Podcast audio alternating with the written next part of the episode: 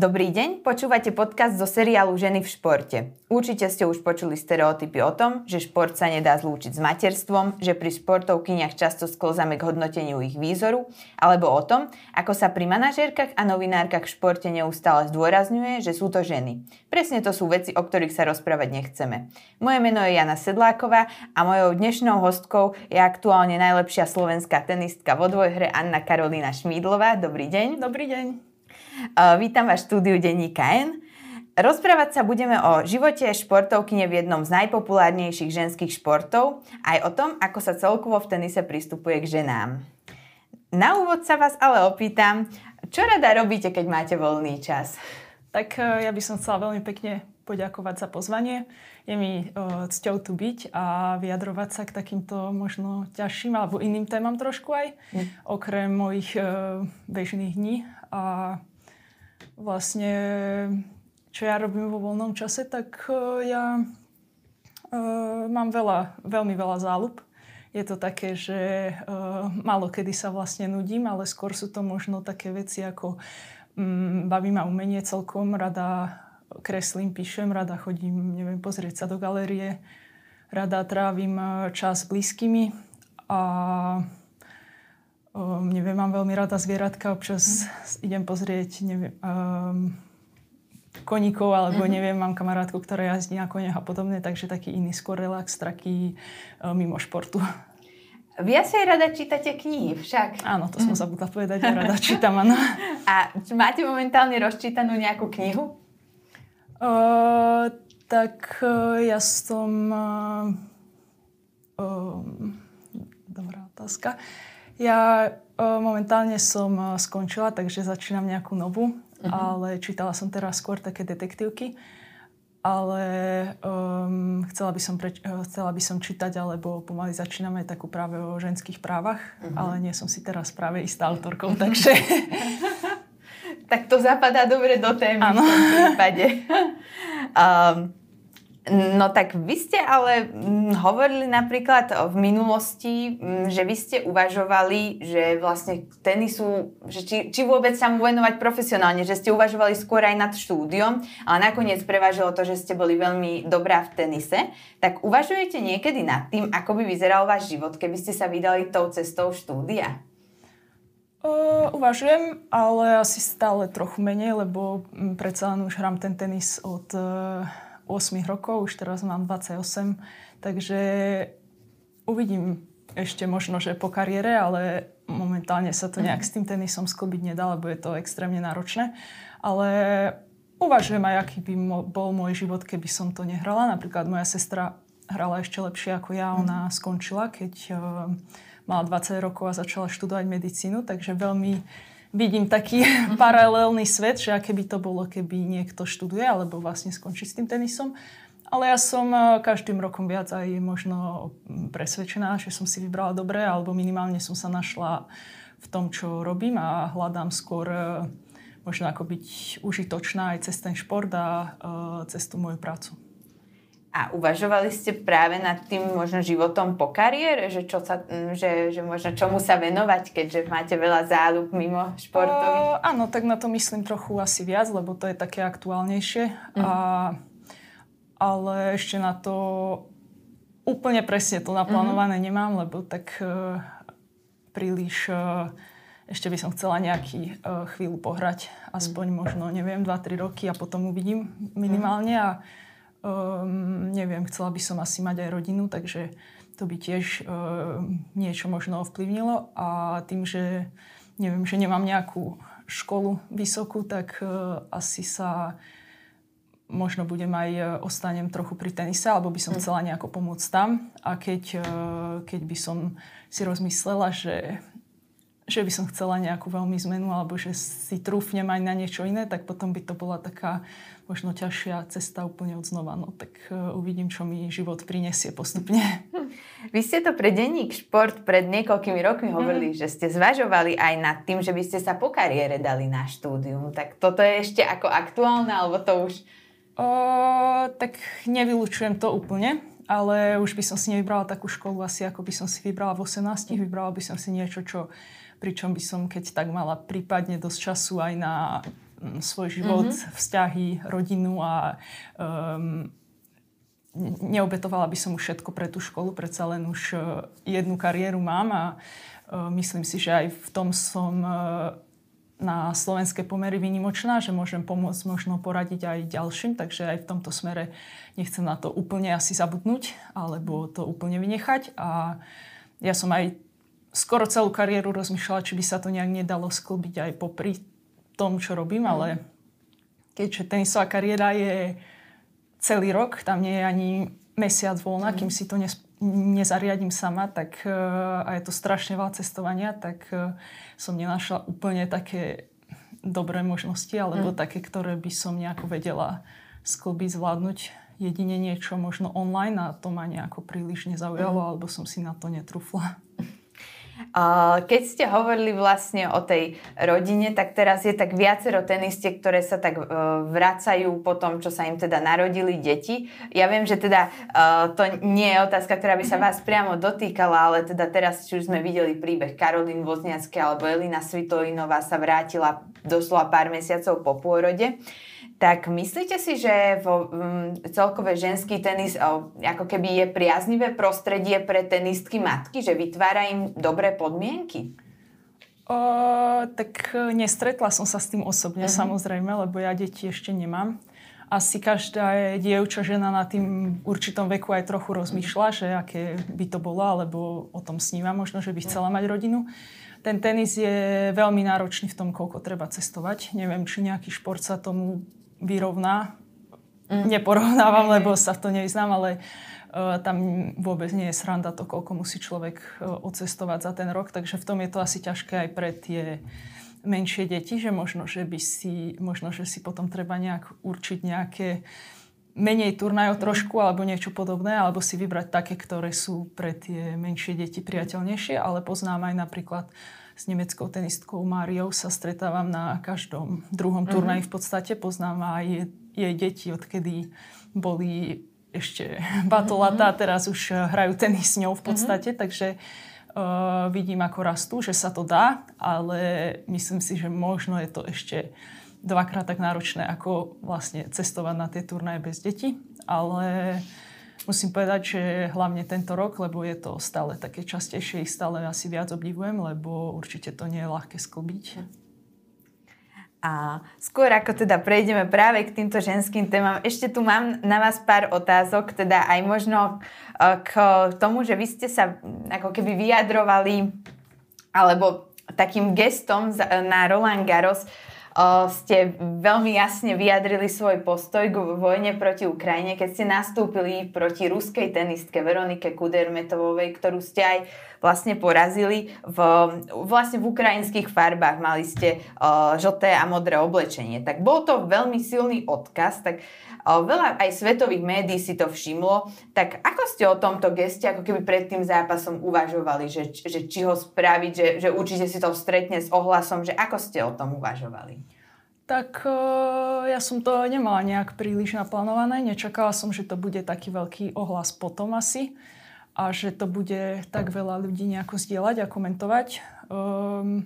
Ja som pri mne, keď sa priznám, nečítala veľa tých komentárov. Predpokladám, že ich bolo veľa aj negatívnych, takže viem si to asi predstaviť, ale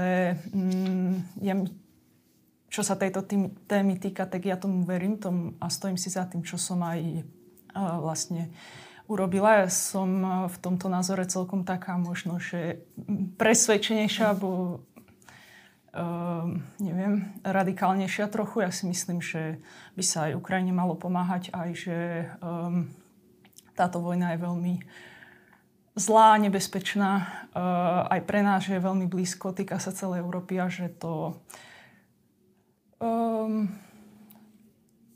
ako som povedala, proste si stojím za tým gestom a keď budem možno, že neviem, vzdelanejšia v tejto téme alebo viac o to mať ešte prečítané, tak neviem, by som sa k tomu vyjadrila aj viac, ale uvedomujem si, že je to teraz taká haklivá, citlivá politická situácia, takže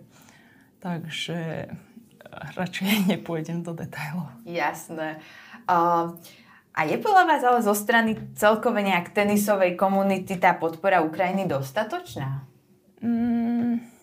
Neviem ako to je v iných športoch, neviem, či sú nejaké športy, v ktorom napríklad aj sa zakázali Rusom hrať, nie som si istá a podobné.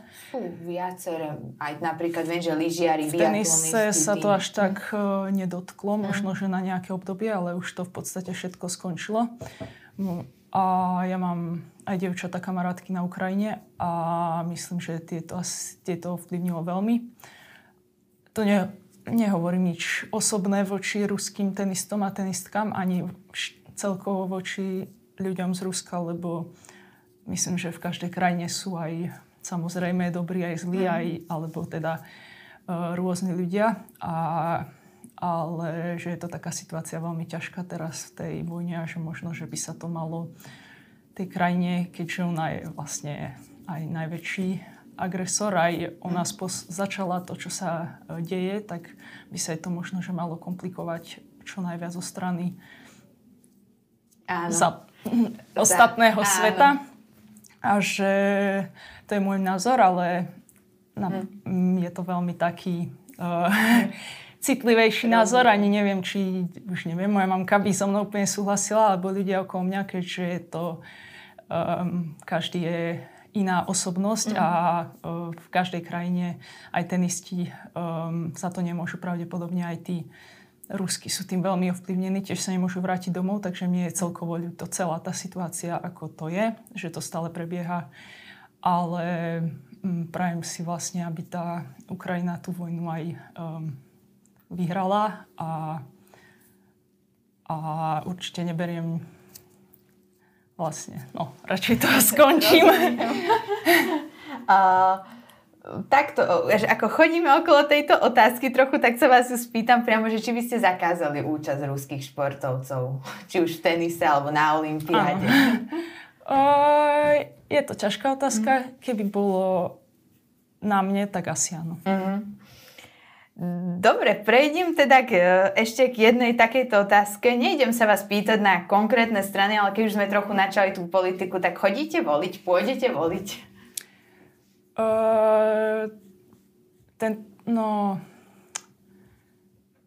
Neviem, či pôjdem voliť, lebo neviem, či vtedy budem na Slovensku. Ale prvý rok je to tak, že by som naozaj chcela a naozaj som nad tým rozmýšľala všelijak. Ale ja neviem, kde v ten deň budem. V podstate môj život je taký, že neviem, či budem vtedy v Číne, či budem... Nevedela som dopredu, či budem v Mexiku, či budem v Číne. Ja som nevedela, ak budem v ten deň doma, tak by som chcela. Je to tak 50/50, záleží podľa toho, či budem na turnaji. Čiže vy ste ako keby ten prípad, že si ani nevedeli by ste voliť zo zahraničia vlastne tým pádom. Som pozerala, aké sú pravidlá. Neviem, či som to pozerala správne. Ale vlastne chceli odo mňa, aby som zadala tú adresu, kde presne budem a nevedela som si to poslať akéby domov na adresu, že by som to dala skôr alebo niečo podobné. Áno. Takže som nevedela zadať presnú adresu, keď som nevedela ani, kedy by mi to prišlo alebo tak. Hej. Tak už prejdem viac teda k tej našej hlavnej téme. Vy ste dávnejšie pridali na sociálne siete takú fotku v takom tričku, na ktorom bolo v preklade napísané: prečo byť rasistom, sexistom, homofóbom alebo transfóbom, keď môžete byť iba ticho? Tak vieme, že na Slovensku je veľa ľudí, ktorí asi by sa týmto neriadili, alebo by ich to možno aj pobúrilo, ale je to veľmi silný odkaz. Tak mali ste nejakú dilemu, či v takomto tričku zverejniť, či to niekoho neurazí? Alebo... Ja som v tomto celkom taká, že si stojím za niektorými názormi. Toto je jeden z nich. Keď by to bolo niečo, čím si nejak nie som presvedčená o tom, tak asi to nedám. Tiež možno, že som podcenila to, ako dlho, akú silu má ten internet v tejto dobe, že možno som to brala ako také, že proste dám fotku v tričku, ktoré sa mi páči. A neuvedomila som si možno, že ešte roky sa ma na to budú pýtať alebo niečo také, ale opäť je to taká vec, ktorá ma tak ako keby aj tvorí, že takým veciam, ktorým verím, že si oblečiem.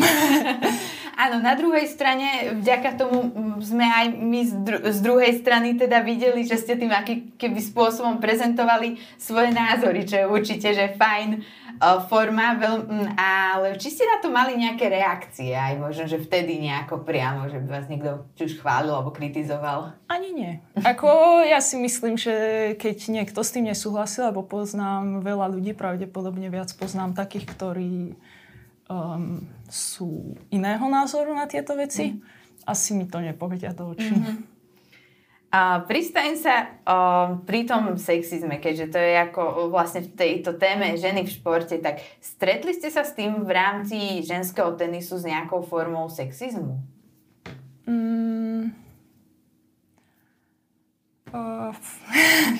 Ťažké otázky, tak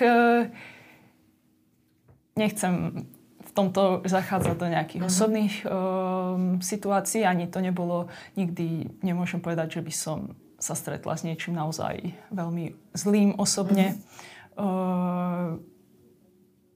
Je to... Ten ženský tenis je trošku občas, si z neho možno, že viac robia srandu, jak z toho mužského, alebo je taký menej oceňovaný, ale... Ale myslím, že sa to každým rokom aj zlepšuje a myslím si, že celkovo tie ženské hráčky majú aj ťažký život, aj strašne veľa do toho dajú, obetujú pre to všetko. A to nehovorím ani o ľuďoch okolo nich, že vlastne čo rodičia tých detí obetujú pre tenis, tak to je nepredstaviteľne veľa. Takže myslím, že si zaslúžia rešpekt všetci športovci a ja sa vyznám v tom tenise najviac, alebo teda asi iba, takže pre mňa si aj všetky dievčatá, ktoré to dosiahnu na nejakú úroveň, alebo minimálne bojujú a okolo nich rodiny si zaslúžia môj rešpekt. A vlastne často to vyťahuje skôr, to sú také témy pre bulvár, takéto sexistické nadpisy rôzne. Voči vám je ešte pomerne mierny, aj keď sú tam, keď napríklad je pred Billie Jean King Cupom alebo Fed Cupom predtým nejaká večera, tak tam sú nejaké poznámky typu krásne sexy tenistky zatienili súperky. Ale napríklad, keď prišlo do Bratislavy vlastne talianske tenistky, tak bulvár vyslovene prišiel fotiť Kamilu Georgovu, ktorá je známa tým, že sa rada fotí na sociálne siete a boli tam naozaj, ani neviem, či to chcem úplne interpretovať, naozaj veľmi nechutne sexistické nadpisy by som povedala, tak až som mala trochu pocit, že v podstate to bolo ako keby jediným cieľom, že ich ani nezaujímalo, ako budete hrať, čo sa bude diať, že prišli jednoducho nafotiť Georgovu. Tak ako vnímate takéto články o ženách športovkyniach? Toto som si náhodou všimla, ale bolo to asi prvýkrát pomaly, čo som čítala takéto bulvárne denník alebo časopis, alebo čo to bolo. A to len asi tým, aké to bolo možno extrémnejšie, ako som čakala ešte, že ma to vlastne prekvapilo, že až toľko sa to rieši, alebo že až také okolo toho divadlo, ale ak mám byť úprimná, ja veľa ani nečítam. Ja sa toho tak trochu obávam práve takýchto nadpisov, týchto vecí, čo by sa o mne napísalo, že ja si držím trochu taký odstup od tohto a konkrétne na turnaji sa takéto veci neriešia až tak. Akože jasné, že niekto niečo spomenie, ale nie je to asi takto ako v bulvárnych časopisoch. Ja som videla taký veľmi zaujímavý prieskum. Ono to bolo z pár rokov dozadu to skúmali, to takí počítačoví vedci na US Open 2017 skúmali, že aké otázky padajú na tlačovkách. A bolo tam samozrejme také tie klasiky, že ako hodnotíte zápas. Ale mimo toho, že aké otázky sa pýtajú mimo tých základných, mimo takých viac mimozápasových, čo sa pýtajú žien a čo sa pýtajú mužov. No a mužov, keď sa pýtali také mimozápasové, tak to bolo napríklad, či im niekto dal peniaze za to, ponúkal peniaze za to, aby prehrali nejaký zápas, alebo na nejaké ambície možno.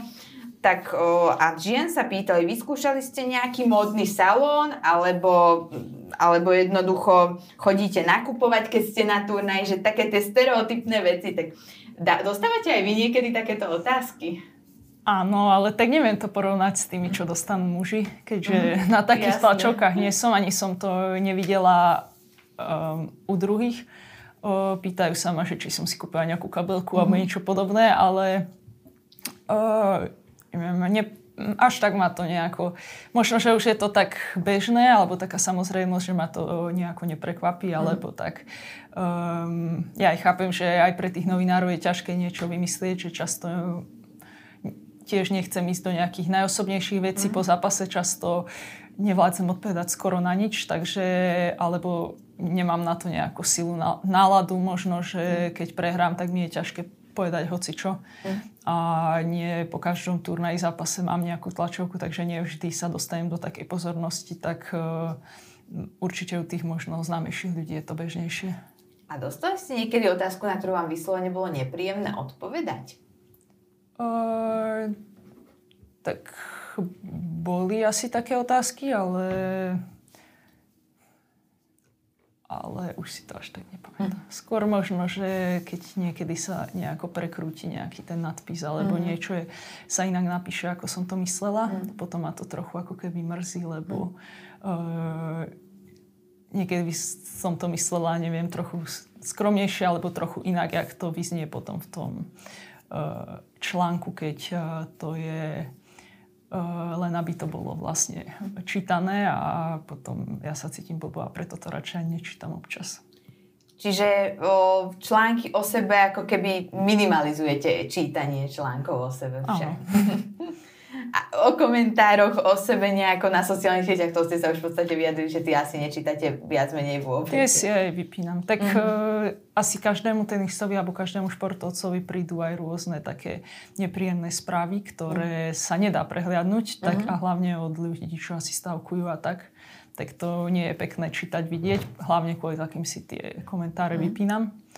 Ale neviem, ja keď niečo pridám, tak to pridám, že mne sa to páči. Ani nie som úplne najväčšia fanušička sociálnych sietí, ale ani tam nepridávam strašne veľa, alebo také, čo by sa... Aby som bola populárna, ja si tam skôr možno pridám niečo také trochu iné, alebo také, čo mňa baví. Neviem, kamarátov, alebo obrázky, fotky, niečo, že príliš sa tým ako keby asi nedefinujem. A vlastne tenistky zarábajú na Grand Slamoch rovnako ako muži. Vlastne US Open má momentálne 50 rokov rovných odmien. Ostatné Grand Slamy sa pridali až neskôr. Australian Open to, myslím, skúšali na prelome 80. 90. rokov, ale potom sa k tomu natrvalo vrátili až v roku 2001. Roland Garros a Wimbledon sa pridali ešte trochu neskôr. Tak, no a mimo nich, ale to nie je tak vždy. Ani vlastne napríklad turnaj v Ríme, viem, že čelil za to kritike, že víťazka zarobí možno polovicu z toho, čo muž. Tak od roku 2025 by tam už mali byť rovné odmeny na tomto turnaji. Čo to podľa vás ako keby hovorí, že vlastne na tých Grand Slamoch sa to dodržiava? Veľa ľudí si to tak aj povie, že tenis je vlastne šport rovných prize money, ale mimo toho... tých Grand Slamov to až tak neplatí. Tak čo to hovorí vlastne? Tenis je celkovo náročný šport asi pre všetkých, aby, keďže je individuálny, že musia si zaplatiť nielen seba, ale musíme zaplatiť letenky trénerom, kondičnému trénerovi, osobnému trénerovi, keď chceme, aby prišli, neviem, rodičia, psychológ, fyzioterapeut, masér, niečo, všetko musíme platiť, plat, náklady, že nie je to úplne ľahké na plánovanie, na finančnej stránke.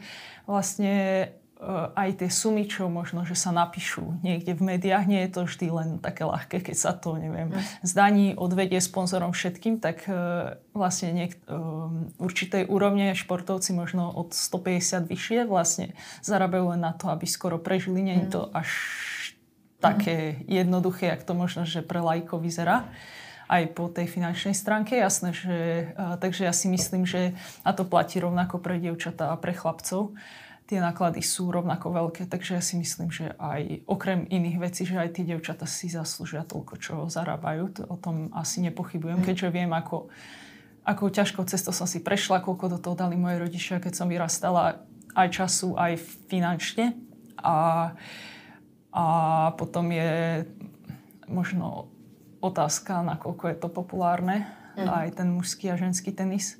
Ja si myslím, že asi, neviem, také najlepšie podľa mňa, ale ja to nemám zistené a od tých najvyšších ľudí z WTA aj typy, ale je, keď sú tie turnaje možno, že spojené. Mm-hmm. Napríklad takto je na tých Grand Slamoch, že sú tam aj muži, aj ženy na niektorých tisíckach. Myslím, že od ďalšieho roka alebo najbližšie 3 roky by malo byť ešte viac takých tisícových turnajov, ktoré sú spojené pre mužov a ženy. V takom, pre mňa aspoň sa na takých turnajoch sa to vlastne trochu tak potiahne a je to také pestré, že vlastne nemyslím, že na takých turnajoch príde menej ľudí na nejaký ženský zápas.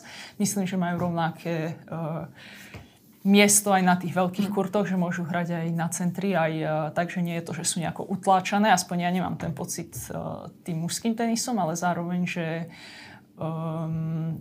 trochu pomôžu im aj tá popularita toho mužského, alebo že aspoň zatiaľ, že keď si tak trochu pomôžeme navzájom, že to je aspoň podľa môjho, čo si všímam, také najpriateľnejšie. Na Roland Garros riaditeľka Amélie Moresmová čelila takej kritike trochu, že väčšina tých night sessions, tých nočných zápasov, že to boli muži. Myslím, že len 1 alebo 2 zápasy tam vlastne nasadili, aj nie asi ona priamo osobne, ale že to nasadili len väčšinou mužské. Tak jedným z argumentov bolo, že muži hrajú na 3 víťazné sety, že aj veľmi ako keby rýchly zápas aspoň 1,5 hodiny trvá, že pri ženách to môže byť 3/4 hodina. Tak môže to, teda ako to vnímate? Je to férové, alebo by to podľa vás malo byť, že naozaj, že by sa mali snažiť, aby to bolo ako keby, že 50/50? Toto som si nejako nevšimla, aj keď som tam bola dosť, ale nejak som si to asi neuvedomila, ale asi si myslím, že by to mohlo byť 50/50. Myslím, že skôr som si práve to vnímala, takže to striedajú aj na... Teraz, keď som bola v Amerike, alebo takže väčšinou večer išiel mužský a ženský zápas skoro vždy ten night session. Myslím, že takto je asi fajn, aj keď neviem, no jasné, že niektoré zápasy sú pre ľudí atraktívnejšie, niektoré menej. Aj záleží od turnaja, ale myslím, že tak celkovo by to malo byť, že by to malo byť väčšinou aj také vyrovnané. Áno, myslím, že US Open na toto dbá, že aby tam boli tie turnaje, aby tie zápasy boli plus minus vyrovnané. A vlastne v tomto, keď sme hovorili o tých vyrovnaných odmenách na US Open, že to slaví 50 rokov, tak takou významnou osobou je v tom Billie Jean Kingová, ktorá sa to výrazne zaslúžila. Stretli ste sa s ňou niekedy? Stretla som sa s ňou viackrát, ale len tak, kde bolo viac ľudí, nie osobne, ale bola aj, keď sme boli na finále Billie Jean King Cupu, tak tam bola, prišla pozdraviť aj náš tím. Áno, myslím, že ona je taká veľká osobnosť, čo sa tejto témy týka. Veľmi bojuje za tie práva pre ženský tenis, aj ten bývalý FED Cup, Billie Jean King Cup, vďaka nej a takých sponzorov a tak do toho investovali, ako to je. Takisto takéto turnaje Grand Slamu US Open, asi vďaka nej sme tam, kde sme, aj ženský tenis, takže nepochybne jej môžeme vďačiť za to, že sa tým môžeme živiť a že ten tenis je taký priateľné povolanie aj pre nás dievčatá, aj vlastne tak ako pre chlapcov. A možno, že z tých súčasných hráčov takým veľkým podporovateľom žien je Andy Murray. On o sebe hovorí aj, že je feminista. On vlastne zamestnal trénerku ženu Amélie Moresmovú pred niekoľkými rokmi. Tak ako jeho vnímate možno v týchto témach dovnútra? Tak ja ako žena, ženská tenistka som samozrejme vďačná za podporu všetkých dievčat, alebo keď to niekto sleduje, keď niekto tomu dodá trochu popularity, alebo keď niekto podporí tieto témy. Ja verím tomu, že by sa to mohlo jedného dňa ešte zlepšiť, ešte nejako zrovnoprávniť. A že, ako som hovorila, je sympatický ako človek, ako hráč. Myslím, že má veľa, veľa fanúšikov a som rada, že to zdieľa aj takouto pomocou. Mali ste s ním možno nejaký osobný rozhovor niekedy? Nie, s ním nie. A keď sa hovorí o tých rovných prize money, často sa argumentuje tým, že ženy hrajú na 2 víťazné sety, muži hrajú na 3 a niektorí, presne často aj kritici niektorých výrokov Andyho Murrayho povedia, že nemajú mať rovné prize money, kým nehrajú rovnaký počet vlastne setov. Tak čo na to hovoríte? Viete si predstaviť hrať na 3 víťazné sety? Alebo čo si celkovo o tejto téme myslíte? Tak ja si nemyslím, že to je úplne ten najlepší argument, lebo ako ste spomínali už na začiatku, tak my práve na tých Grand Slamoch, kde muži hrajú na 3 víťazné a ženy na 2, tak práve tam máme tie prize money rovnaké a na tých menších turnajoch všetkých ostatných, kde sú tie prize money odlišné, tak tam práve hráme všetci na 2 víťazné, takže tam tí muži nehrajú viac setov alebo dlhšie. Tak keď tak potom by sa to malo vymeniť podľa tohto pravidla. A tak asi nikto nemôže sa hádať s tým, že ženské telo je iné ako mužské. Že aj možno zvládne menej fyzického a fyzickej sily má menej a inak je stávané, má iné hormóny. Takže ja neviem, nemám pocit, že možno by som zvládla jeden taký zápas ako muži, ale je pravda, že potom by som možno, že ďalšie 2 dni asi nebola úplne schopná to zopakovať alebo niečo asi tak podobné. Hej. Bolo by to, myslím, že aj ženské, aj mužské zápasy sú niekedy ľahšie a ťažšie, že sa to nedá ovplyvniť v tom športe. Sú momenty aj za rok, kedy aj ja idem do úplne svojho fyzického maxima a to hrám iba 3. set ešte len a už ďalej by som proste ísť nemohla. Áno. A keď vlastne hrá sa nejaký ženský zápas, napríklad žena prehrá s mečbalou, vám sa mimochodom nie tak dávno v Prahe podaril presne takýto obrat, že ste vyhrali, tak sa nad tým často mávne rukou a povie sa, že je to nejakou nestabilnou ženskou psychikou, že stratila taký zápas. My sme o tom mali minule takú trochu interne aj v redakcii takú debatu, že ale veď ono sa to stáva aj pri mužských zápasoch, že presne, že takéto rôzne obraty. Tak je to nejako, vnímate, že by bola nejaká, že výsada toto ženského tenisu, alebo že nejaká ženská psychika, alebo je to mýtus? Tak to nie je len po tom športe, asi ženská psychika, to je potom aj v každej inej práci by sa malo riešiť, to nie je len výsada asi tenisu, to je potom taká otázka, že neviem, v čom sme iné, alebo či máme nejaké, neviem, hysterickejšie sklony, ja s tým úplne asi nesúhlasím, ale čo sa tenisu týka tohto, tak je tam asi ten rozdiel trochu, že muži asi trochu lepšie servujú, takže tam majú trochu väčšiu silu, alebo neviem úplne, čím to je, ale proste väčšia pravdepodobnosť, že si ten servis vyhrajú, alebo ten game toho servisu, tým pádom sú možno menšie tie rozdiely u dievčat. U dievčat je to často v tejto dobe, že sa to nedá povedať, že pomaly ten return, alebo return je lepší pomaly ako servis niekedy veľmi, na to sa aj sústredia, že to trénujú veľa. Nedá, tam ani nie je až taká výhoda ten servis ako u tých mužov. Tým pádom sa tam ľahšie niekedy ten servis zlomí a tí diváci to možno, že nečakajú, ale tak ja nemyslím ani, že to je. Pre mňa je ten tenis ženský potom o to trochu zaujímavejší, že naozaj neviem, čo čakať až do konca, až kým sa nedohrá posledná lopta. A celkovo tenis je strašne na tejto úrovni už o hlave a o psychike. Tam, keď trochu človek už povolí, tak už skoro prehrá. Takže to si myslím, že je rovnako aj v mužskom, že záleží veľmi od toho, ako si veria a ako do posledného momentu sú silní aj v tej hlave. Aká časť toho tenisu je psychika? Aká je možno o tom, že niekto, kto je napríklad stýak, kto je v prvej desiatke, že do akej miery je to o kvalite a o akej miery o tej hlave?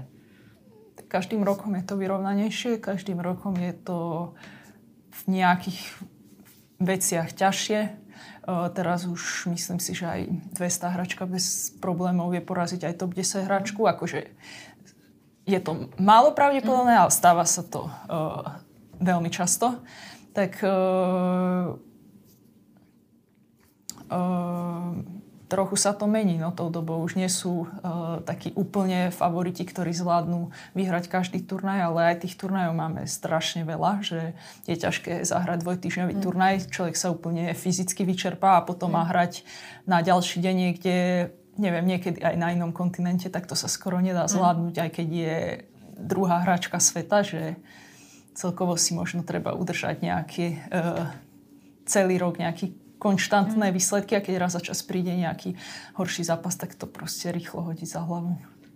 Keď sme ešte hovorili o tých predsudkoch, o ženách, hysterkách v športe, tak ja som si to tak pri tejto príprave na tento rozhovor dala tak do Google nejaké takéto veci ohľadom nejakého sexizmu a týchto predsudkov voči ženám a vyskočilo na mňa viackrát vlastne, že dosť veľká téma bola po finále US Open 2018.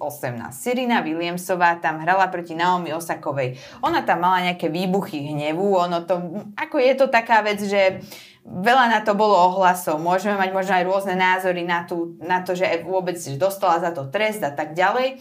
No ale skrátka, ona vtedy povedala, že keby bola muž, tak to, že mala nejaký výbuch hnevu, nikto tak nerieši. A vy nie ste hráčka, ktorá by s týmto mala nejaké problémy, ale čo si o tom myslíte? Máme dvojitý štandard voči výbuchom hnevu u žien a mužov? No, tak trochu si pamätám, že bola takáto situácia, aj že bola veľmi nervózna. Ja si nie som istá, že ako by sa správali, keby niečo také asi spraví muž. Opäť je to asi taká otázka, ktorú môžeme si podať aj v normálnom živote, že či viac nám vadí, keď sa nejak emocionálne vybuchne alebo nervovo žena a muž. Neviem. Nie som si istá. Ja sa pristavím aj trochu ešte pri tej Serene Williamsovej, že keďže vy ste mali na tom tričku aj vlastne ten odpor proti rasizmu a ja som teda si pamätám, tak ešte 20 rokov dozadu bola vlastne taká, alebo vyše 20 rokov taká kauza vlastne, že pre rasizmus sestry Williamsove nechodili do Indian Wells, že ich tam vybučali. Oni to potom už v takej veľmi neskoršej fáze kariéry sa tam vrátili, ale bojkotovali naozaj, že 20 rokov ten turnaj. Dnes už predsa len doba pokročila, ale vnímate ako keby nejaký rasizmus v tenise? Tak ja nie, ale ja s tým mám určite, nechcem povedať... historicky nejakú výhodu, že ja si to až tak nevšímam, ale verím, že ľudia, ktorí sú možno iné farby pleti, alebo takže je relatívne nedávno, čo určité problémy mali, že to ešte cítia cez svojich starých rodičov, možno aj rodičov, že sa s tým stretávali, možno aj v Amerike veľmi, takže ešte je to relatívne čerstvé na to, aby sa dalo povedať, že žiadny problém nebol, alebo nie, že ešte s tým stále ako keby svet asi bojuje, ale tak ja dúfam, že je na správnej ceste a ja som nezažila konkrétne, že by sa stala nejaká situácia v tenise, že by som ja bola svedkom toho, že nejakého rasistického útoku, ale dúfam, že to tak aj je. Vrátim sa naspäť k téme žien v športe, tak keď sa na to pozrieme, že je málo žien tréneriek vlastne, celkové nemyslím len u mužov, tam vlastne ten Andy Murray to bola taká dosť veľká výnimka, ale aj celkové, aj napríklad kapitánka v Billie Jean King Cup, tak nie je ich až tak veľa tých žien, tak prečo je tak málo žien tréneriek? Tak... Myslím, že to je aj preto, že je to náročné, aj to trénovanie, že to chce strašne veľa cestovať, byť s tým hráčom v podstate veľmi veľa týždňov za rok a že väčšina žien, keď skončí s tenisom, chce mať rodinu a málo kto chce toľko cestovať od detí, ale neviem, ak toto je jediná moja taký možno vec, ktorej ja si verím, ale inak by si myslím, že takisto aj ženy by mohli robiť trénerky, keď majú určité skúsenosti a vzdelanie na to, tak by v tom nemal byť žiadny rozdiel a je to na ich nejakom aj v rodine rozhodnutí, že či už majú väčšie deti, alebo či môže niekto s deťmi možno, že pomôcť doma, alebo tak, že oni potom by mohli trochu možno, že viac cestovať, alebo viac času stráviť aj s tými hráčmi na turnajoch. Pred pár rokmi mala WTA takú kampaň, ja som si na to tak spomenula tiež pri príprave na tento rozhovor, že strong is beautiful, že sila je nádherná. Ono to bolo v podstate veľmi akože pekne nafotené zábery hráčok, elegantne oblečené, upravené tenistky, predvádzali tam nejaké údery, ale on to takto nevyzerá jednoducho hráčka, ktorá práve hrá, že bolo to samozrejme veľmi zaujímavá kampaň, ale a dosť dlho aj bežala, tak ako to vnímate? Že či to, ja som sa nad tým tak trochu zamyslela, či tam nebolo tiež presne ten nejaký predsudok, že či je to ako keby o tej vyrovnanosti žien a mužov, že ako možno ste vnímali aj takúto kampaň alebo tento presne pohľad? Tak ja som vtedy ešte asi iba začínala, že ani som sa myslím tohto fotenia ešte nezúčastnila, ale pamätám si to.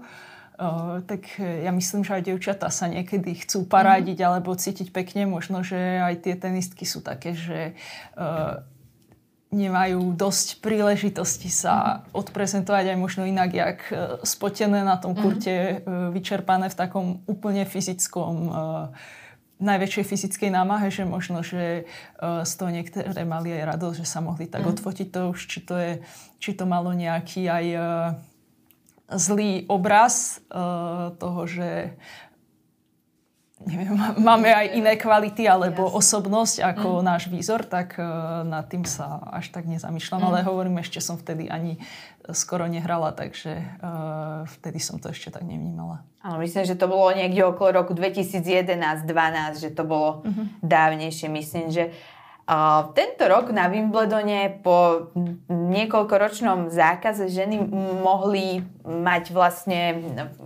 šortky farebnej farby, že nemuselo byť že kompletne biele. Mnoho hráčok sa na to sťažovalo, že mali stresy pred zápasom, ak mali menštruáciu, lebo to bolo im to nepríjemné. Tak ako možno ste vy vnímali tento krok od organizátorov, že sa rozhodli povoliť ten dress code? Ja mám rada aj tradície, že veľmi sa mi páči, že je taký turnaj, že môže byť, že človek má dané, jak sa má obliecť, alebo že celý v bielom, že sa to dodržuje roky. Wimbledon je také čarovné miesto, najkrajšie asi na tenis, aké je, aj keď možno ja hrám radšej iné turnaje, ale nedá sa to s ničím asi porovnať. Ale tak je to také stresujúce, tak to asi každé dievča si vie predstaviť, že ak by presne v ten týždeň malo svoje dni, tak tie šortky alebo suknička sú tak tenké a tak priesvitné, že asi aj ja by som na to počas zápasu myslela, že či náhodou sa niečo nestane, či nejaké fotografie alebo kamery. Je to nepríjemná situácia. Prejdem ešte na takú záverečný okruh trochu, že vy ste známa ako introvertka, tenis je individuálny šport, tak je tenis dobrý šport pre introvertné povahy? No, je lepšie pre extrovertné asi. Ale tak aj introverti môžu robiť asi všetko, čo extroverti, len nemôžem sa snažiť asi byť niekto, kto nie som. Asi nikdy nebudem človek, čo tam bude prejavovať príliš svoje emócie, alebo čo bude nejak skákať, kričať, čo si bude príliš užívať tú pozornosť, ale zase tak mám iné dobré stránky, myslím, aj čo sa toho tenisu týka, tak myslím, že za svoj život som veľmi veľa bojovala na kurte a veľmi veľa do toho dala a myslím, že mám aj dobré nejaké fyzické predpoklady, že dosť veľa zvládnem, nie som veľa zranená a mám ten šport rada behám, takže sú iné výhody, ktoré sú, ale asi možno, že pre ten šport alebo pre ten tenis je trochu výhoda, keď si niekto užíva to veľké kurty a strašne veľa ľudí, keď na neho pozerá. V tomto presne s týmto bojovala Naomi Osaková, ktorá dokonca chvíľu nechodila na tlačové konferencie, preto aj za to potom z toho mala problémy. Tak ako vnímate tento jej postoj k médiám? Tak ja rozumiem, aj keď novinári majú ťažké úlohy, že po zápase ťažko nájsť správnu otázku, ktorá by tomu hráčovi možno bola príjemná, lebo sú to veľmi také emocionálne situácie a niekedy asi ani ja neviem, čo by som sa spýtala. Samej seba by som na to nejak odpovedala. Ale rozumiem, že možno, že... Teda ja sa ani neviem vcítiť do jej situácie alebo do až... situácie takých ľudí, ktorí sú tým naozaj veľmi ovplyvnení tou slávou a médiami a chápem, keď už to niekedy prekročí nejakú hranicu znesiteľnosti a že niekto potrebuje trochu, neviem, čas pre seba alebo trochu od toho vypnúť možno. A poznáte sa s ňou nejako osobne alebo mali ste s ňou možno nejaký bližší rozhovor? To až tak veľmi nie. A dajú sa na tenise celkové nájsť akože naozaj že priateľstvá? Tak na tom najvyšších turnajoch, najväčších sú väčšinou, každý má svoj tím troch ľudí a väčšinou je, sa rozpráva s nimi a trávi čas najviac so svojím tímom. A je to dosť veľká konkurencia, takže často sú to aj také, že sa to tak berie ako konkurencia, ale aj tak myslím, že sú tam veľa dievčat, ktoré majú medzi sebou dobré kamarátky na okruhu. Zase je to náš život, že celý rok sme tam, tak už ťažké nájsť kamarátku niekde inde. A ja mám, tiež som mala dosť, alebo aj mám kamarátky v tenise, hlavne asi slovenské dievčatá, alebo také, čo už aj možno nehrajú teraz, ale tiež som mala dosť kamarátok tam. Tak to už bola posledná otázka. Ďakujem vám, že ste prišli do štúdia Denníka N. Ďakujem. Mojou hostkou bola tenistka Anna Karolína Schmiedlová. Tento podcast je súčasťou seriálu Ženy v športe, v ktorom sa venujeme rôznym oblastiam športu z perspektívy žien. Moje meno je Jana Sedláková a teším sa do počutia na budúce.